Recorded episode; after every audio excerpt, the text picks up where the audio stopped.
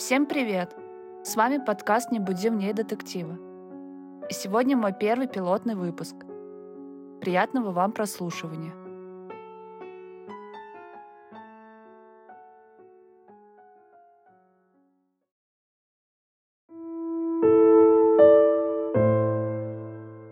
Шерон Фэй Смит родилась 25 июня 1967 года в семье Хильды и Роберта Смитов в Колумбии, Южная Каролина.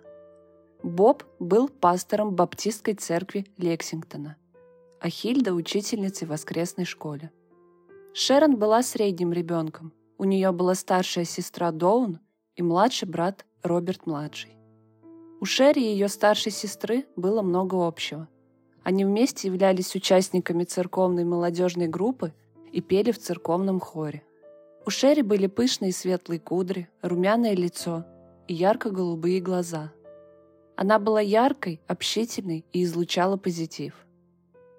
Семья Смитов пользовалась большим уважением и влиянием в Лексингтоне, где они вели активную деятельность в своей церкви и обществе. 31 мая 1985 года у Шерон было много причин для радости. Ей оставалось всего два дня до окончания средней школы, где она должна была исполнить государственный гимн. Вскоре после этого девушка должна была отправиться в круиз на Багамы со своим классом. В этот день Шерри была на вечеринке у бассейна со своими одноклассниками и со своим парнем Ричардом. В 15.38 она вернулась в свой дом на плац Спрингс-Роуд в Лексингтоне. Подъездная дорога длиной около 200 метров вела от главной дороги к дому Смитов. В конце подъездной дорожки стоял почтовый ящик. Шерон остановилась около него, чтобы проверить почту. Отец Шерри, Боб, выглянул из окна своего кабинета и увидел, что дочь остановилась у почтового ящика. Ожидая, что она с минуты на минуту войдет в дом, он вернулся к своим делам. Однако через пять или десять минут он понял, что не слышал, как Шерон вошла в дом. Обеспокоенный отец подошел к окну, чтобы посмотреть, где девушка. Машина все еще была там, но Шерон нигде не было. В панике Боб прыгнул в свою машину и подъехал к почтовому ящику. Двигатель все еще работал, а дверь была широко открыта. На пассажирском сиденье лежала сумочка Шерри. Босые следы вели от двери со стороны водителя к почтовому ящику, но обратно не шли. Несколько почтовых отправлений лежали на земле рядом с ящиком. Родители позвонили в полицию. С самого начала было понятно, что Шерри не ушла бы по своей воле. Она была довольна и счастлива в жизни, любила свою семью и с нетерпением ждала предстоящего лета. Кроме того, у нее был нефрогенный несахарный диабет, и Шерон никуда бы не пошла без лекарств. При осмотре места следователи выяснили, что Шерон вышла из машины к почтовому ящику, была схвачена кем-то и бросила почту. Сразу же следователи из департамента шерифа округа Лексингтон организовали розыск. В то время это было крупнейшее мероприятие в истории Южной Каролины – Несмотря на это, никаких сведений о местонахождении Шерри обнаружено не было. Через два дня после исчезновения Шерон, 2 июня, в дом Смитов позвонил неизвестный мужчина с искаженным голосом. Он попросил поговорить с матерью Шерри Хильдой и сказал ей, что у Шерон все хорошо и что он скоро ее отпустит, а пока они вместе смотрят телевизор. Чтобы подтвердить свое утверждение, он описал черно-желтый купальный костюм, который был на девушке под одеждой в день ее исчезновения. Похититель сказал семье, что по почте им придет письмо с дополнительной информацией об их пропавшей дочери. Детективы проследили звонок до телефона автомата в 20 милях от дома Смитов в Колумбии, но время было не на их стороне. К тому времени, когда они смогли определить более точное местоположение и отправиться туда, тот, кто звонил, уже давно ушел. Детективы прибыли в почтовое отделение Лексингтона на следующее утро и начали сортировать почту. И действительно они нашли письмо, адресованное Смитом. Письмо датировано 1 июня 1985 годом, состоявшее из двух страниц и написанное на бумаге из желтого блокнота. Оно было написано рукой Шерри. Сверху она написала «Последняя воля и завещание». В письме девушка просит свою семью, чтобы они не позволили ее похищению разрушить их жизнь. Она также попросила, чтобы на ее похоронах был закрытый гроб. Хотя обстоятельства, при которых она написала письмо, были ужасающими, Шерри удалось проявить немного беззаботности. «Я вас всех чертовски люблю», — написала она. «Извини, папа, я должна была выругаться на этот раз. Иисус простил меня». Письмо было отправлено в криминальную лабораторию правоохранительных органов Южной Каролины. Здесь оно будет проверено судебно-медицинским экспертом на наличие каких-либо улик, например, волокон, отпечатков пальцев или ладоней, а также любых несоответствий в орфографии или почерке. В тот же день Смитам позвонили еще раз. Тот же искаженный голос был на другом конце провода. Мужчина спросил Хильду, получили ли они письмо, на что она ответила утвердительно. Затем он спросил, верит ли она ему. Хильда ответила, что не уверена, потому что ничего не слышала от Шерри и не знает, действительно ли она в порядке. Мужчина ответил, что об этом она узнает через 2-3 дня. Вечером Смитам позвонили снова. Этот звонок был особенно зловещим. Похититель сказал Хильде, «Шерри теперь часть меня. Физически, умственно, эмоционально, духовно. Наши души теперь едины. На следующий день, 4 июня, семье позвонили еще раз. На этот раз сестра Шерри Доун поговорила с похитителем. Он сказал ей, что в 3.10 утра в субботу, 1 июня, Шерон написала письмо. Затем в 4.58 он сказал, что они стали одной душой. Когда Доун спросила, что он имел в виду, он сказал ей не задавать вопросов. На заднем плане Хильда умоляла его не убивать ее дочь. «Шерри любит вас всех и скучает по вам», — сказал он. «Хорошо отдохните сегодня вечером. Спокойной ночи». 5 июня, около полудня, он снова позвонил. Он велел Хильде внимательно слушать, а затем дал подробные указания к определенному месту. Он закончил разговор, сказав, «Мы ждем. Бог избрал нас». 5 июня 1985 года Следователи нашли тело Шерон Смит. Именно там, где сказал похититель. За старой масонской ложей в округе Салуда. 18 милях к западу от дома Смитов.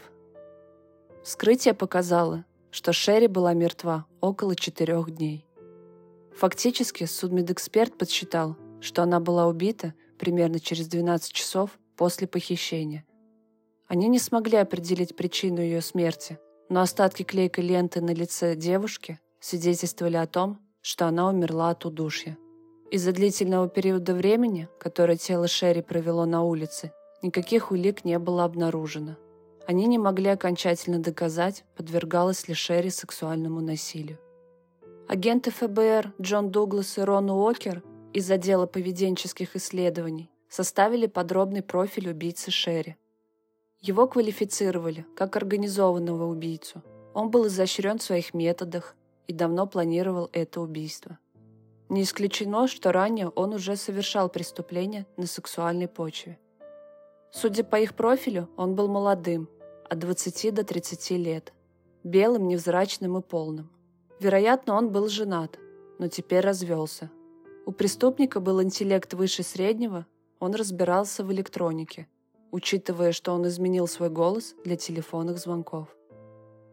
Тщательное изучение улик привело Дугласа и Уокера к выводу, что это был не единичный случай для убийцы Шерри, и по всей вероятности он убьет снова, если его не схватят.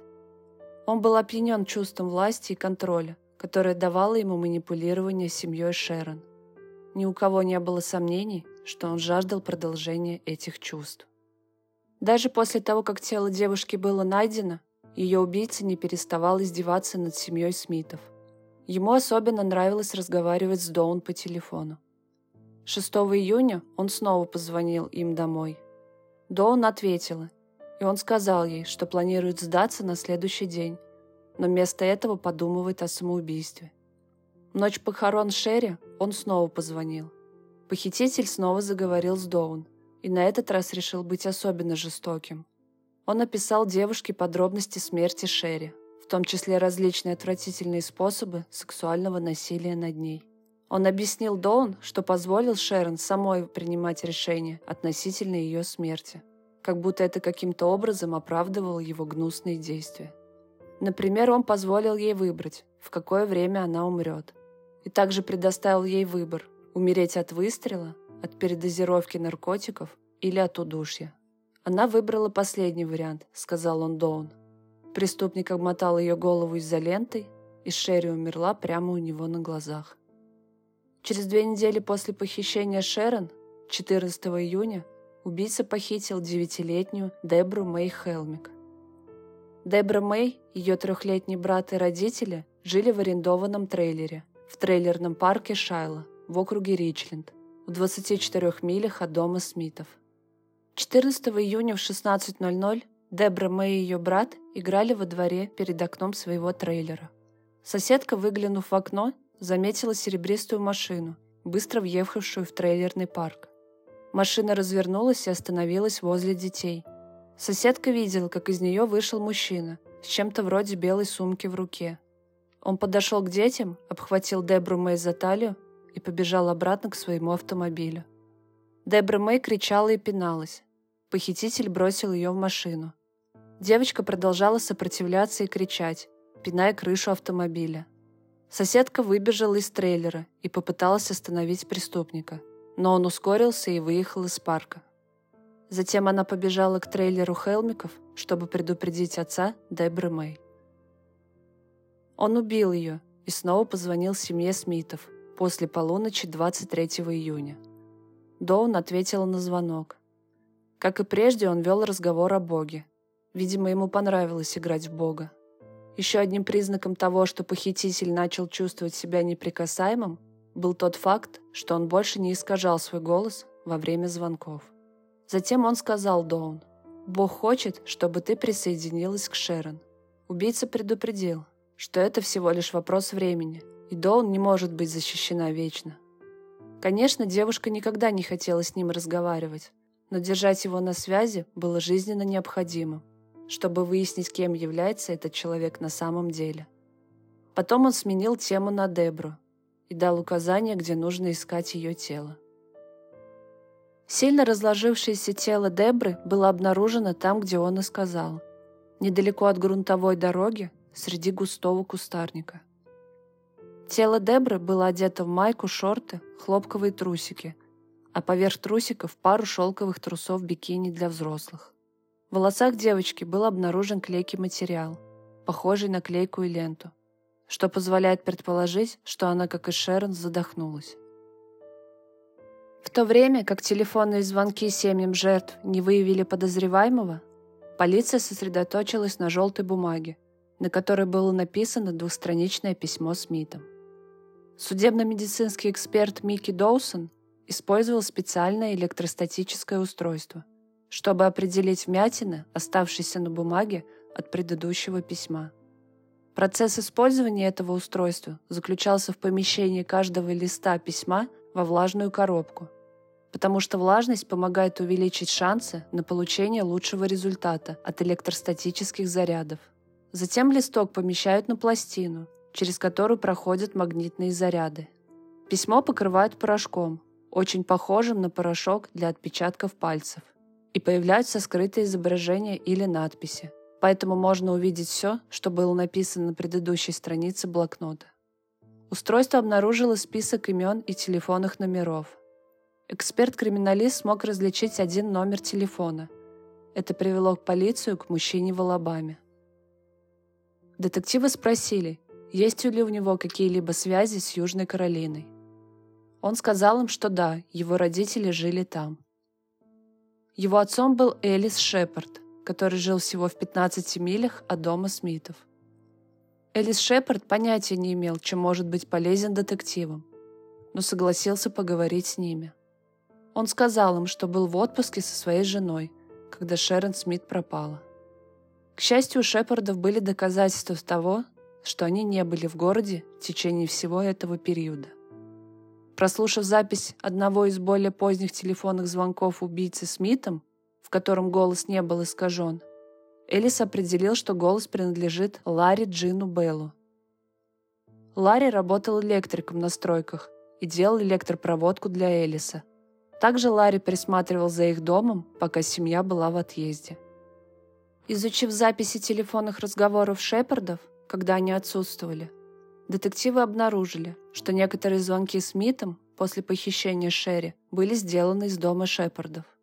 Элис объяснил, что оставил Ларри список телефонных номеров на время их отсутствия.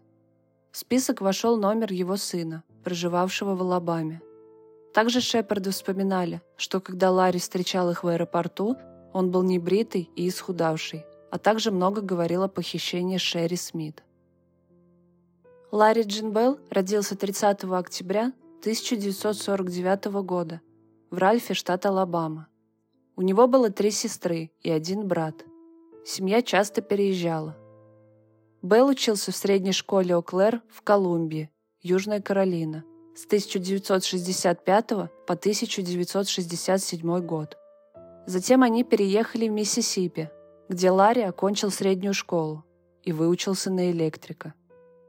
Когда его обучение закончилось, он переехал в Колумбию, женился, и у него родился сын. Белл поступил на службу в корпус морской пехоты США в 1970 году, но в том же году был демобилизован из-за травмы колена, полученной в результате случайного выстрела в себя во время чистки оружия. В следующем году он работал надзирателем в Департаменте исправительных учреждений Колумбии в течение одного месяца. Белл и его семья переехали в Рок-Хилл, Южная Каролина, в 1972 году, а в 1976 году он и его жена развелись. Детективы выяснили, что в прошлом Белла уже были преступления на сексуальной почве. В одном случае он использовал нож во время неудачной попытки похитить 19-летнюю Дейл Солс Хауэлл. Другой раз он угрожал стартовым пистолетом, пытаясь схватить студентку университета Южной Каролины. Он совершил третье аналогичное преступление, но отсидел срок только за одно из нападений. Он провел три года в Центральном исправительном учреждении, и судья Оуэн Скоп убеждал его обратиться за психиатрической помощью.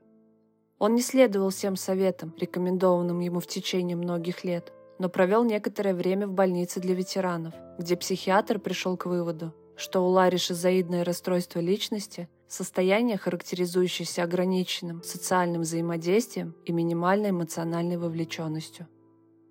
27 июня 1985 года, через 28 дней после похищения и убийства Шерон Смит, Белл был арестован.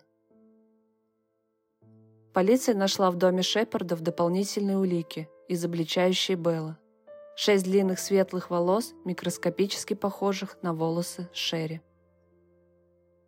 Прокуратура установила, что Ларри заметил Шерри возле аптеки. Затем последовал за ней домой на своем Бьюике и схватил девушку, когда она остановилась у почтового ящика. Он отвез ее в дом Шепардов, где Шерри написала записку. Затем он привязал ее к кровати, изнасиловал и задушил скотчем. Белл отрицал, что имеет какое-либо отношение к похищению и смерти Шерри Смит и Дебры Хелмик. Но вместо того, чтобы прямо отрицать это, он утверждал, что в убийствах виновен плохой Ларри Джин Белл. Во время своих шестичасовых показаний на суде Белл постоянно выпаливал странные комментарии и безостановочно разыгрывал театральное представление, непрерывно болтая и отказываясь отвечать на вопросы. Возможно, он пытался симулировать психическое заболевание, чтобы получить более мягкий приговор. Ларри утверждал, что был Иисусом Христом до самой смерти. Психиатр сказал, что, по его мнению, все выходки Белла были игрой. Он вовсе не был сумасшедшим, просто садист-социопат, стремящийся избежать сурового наказания. После 47-минутного обсуждения присяжные признали Ларри виновным в похищении человека и убийстве первой степени. Он был приговорен к смерти. В ходе отдельного судебного разбирательства он получил тот же приговор, за убийство Дебры Мэй Хелмик. Беллу был предоставлен выбор между казнью через смертельную инъекцию или на электрическом стуле. Он выбрал электрический стул. Ларри Джин Белл был убит электрическим током 4 октября 1996 года в возрасте 46 лет. Последние слова он не произнес. Ларри Джин Белл также остается подозреваемым в двух других исчезновениях. Исчезновение Деннис Ньюсом Порч в 1975 году и исчезновение Сэнди Элейн Карнет в 1984 году. 21-летнюю Деннис Порч в последний раз видели в Шарлотте, Северная Каролина, 31 июля 1975 года. В то время она жила в комплексе и работала менеджером апартаментов Йорктаун на Тивола-Роуд. Деннис сообщила мужу в записке, что уезжает, чтобы показать квартиру потенциальному арендатору. Последний раз ее видели ближе к вечеру, когда она показывала мужчине собственность. Белл стал подозреваемым в исчезновении Деннис после того, как был признан виновным в убийстве Шерри Смит и Дебры Хелмик. Как выяснилось, Белл жил всего в 300 ярдах от апартаментов Йорктаун, когда Деннис исчезла в 1975 году. 18 ноября 1984 года Сэнди Корнет, которой тогда было 26 лет, последний раз видели возвращающейся домой после ужина со своим женихом в 18.30. Позже тем же вечером ее жених попытался дозвониться до нее по телефону, но ему никто не ответил. На следующий день, когда она не пришла на работу, сосед сообщил о ее исчезновении. Белл был коллегой ее бывшего парня и присутствовал на вечеринке в ее доме. 1986 году сестра Шерон Доун Смит завоевала титул «Мисс Южная Каролина» и в том же году заняла второе место на конкурсе «Мисс Америка». Позже она вышла замуж и стала христианской певицей, пианисткой и автором песен. Доун выступает в церквях по всему Юго-Востоку. Также она написала книгу об испытаниях своей семьи. Их мать Хильда умерла из-за рака яичников в 2003 году.